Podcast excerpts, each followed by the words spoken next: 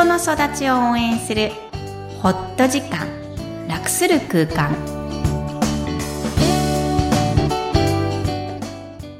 皆さんこんにちは。声ラボの岡田です。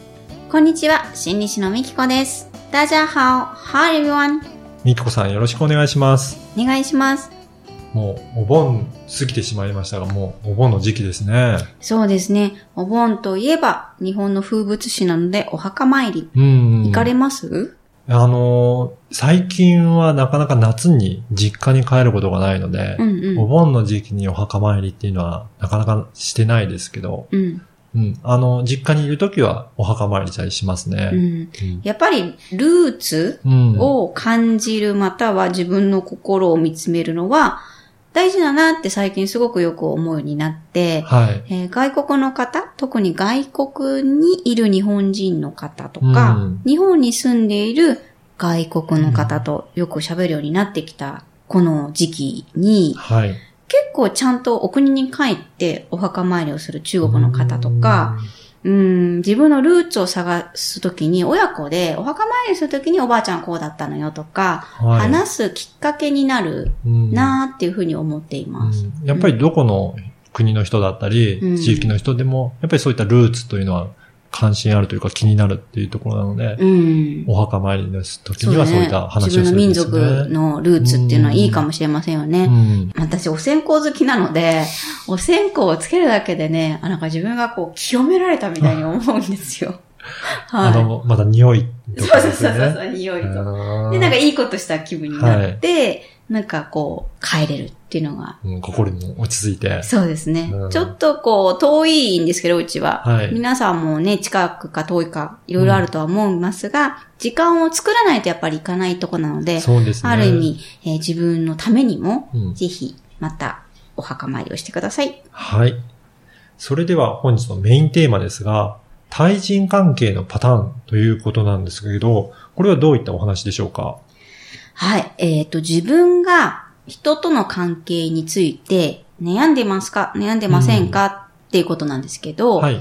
結構悩むほどではないけど、うん決まって、こう、葛藤とか、その、いや、クソとか、嫌だなって思うことは、同じパターンが繰り返されてるってことが多いんですよね。うーん人は違ったり、状況は違うんだけど、はい。またなんかこう、こう、指摘された。指摘されはいたことに対していつも怒っちゃう人とか、逆に何にも言ってくれないから、いつもなんかこう不安になっちゃうとか、うん。パターンってあるんですよ。言われると安心な人と言われるとイラつく。同じ事象でも捉え方って違うんですよね。そうですね。はい。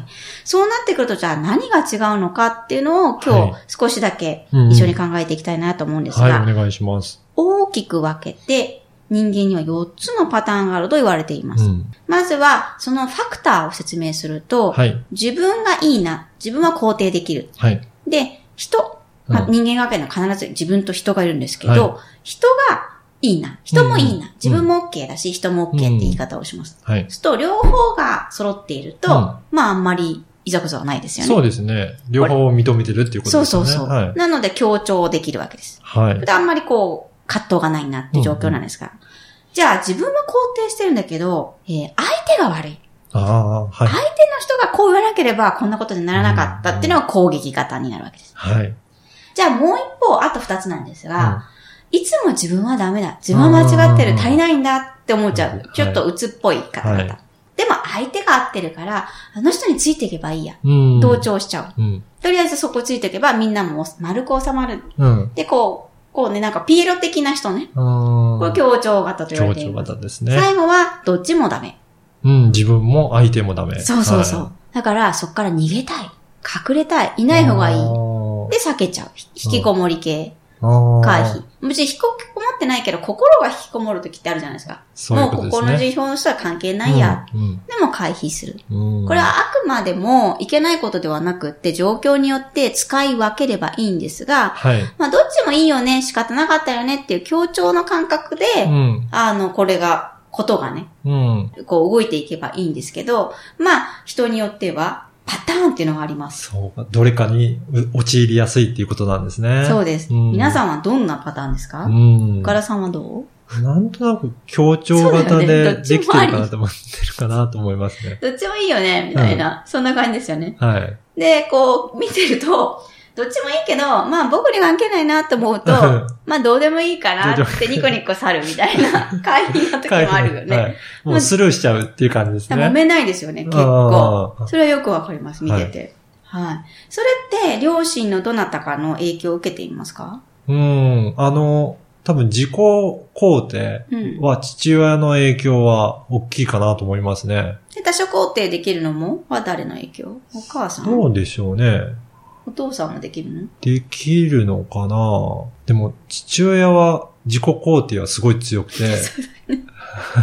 で、他人にはあんまり興味がないのかなぐらいな感じ。うん、じゃあお母さんからちょっと譲られたかもしれないですね。ね聞いてるとお父さんじゃなさそうだもんね。はい、いいところはすごいあるんですけど、こうもう俺は行くみたいな。はい。はい。そこは似て、言わないけど、サイレント型だけど、うん、俺は行くだもんね、小倉さんもね。ねはい。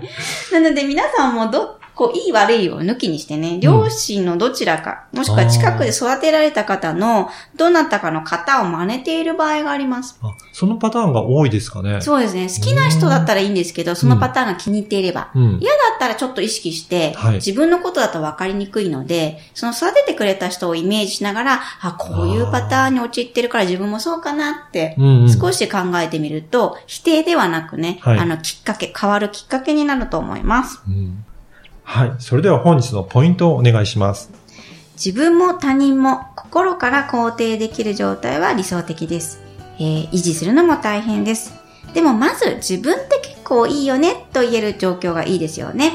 自己肯定感アップは家族環境改善にも貢献します。今日も自分にありがとう。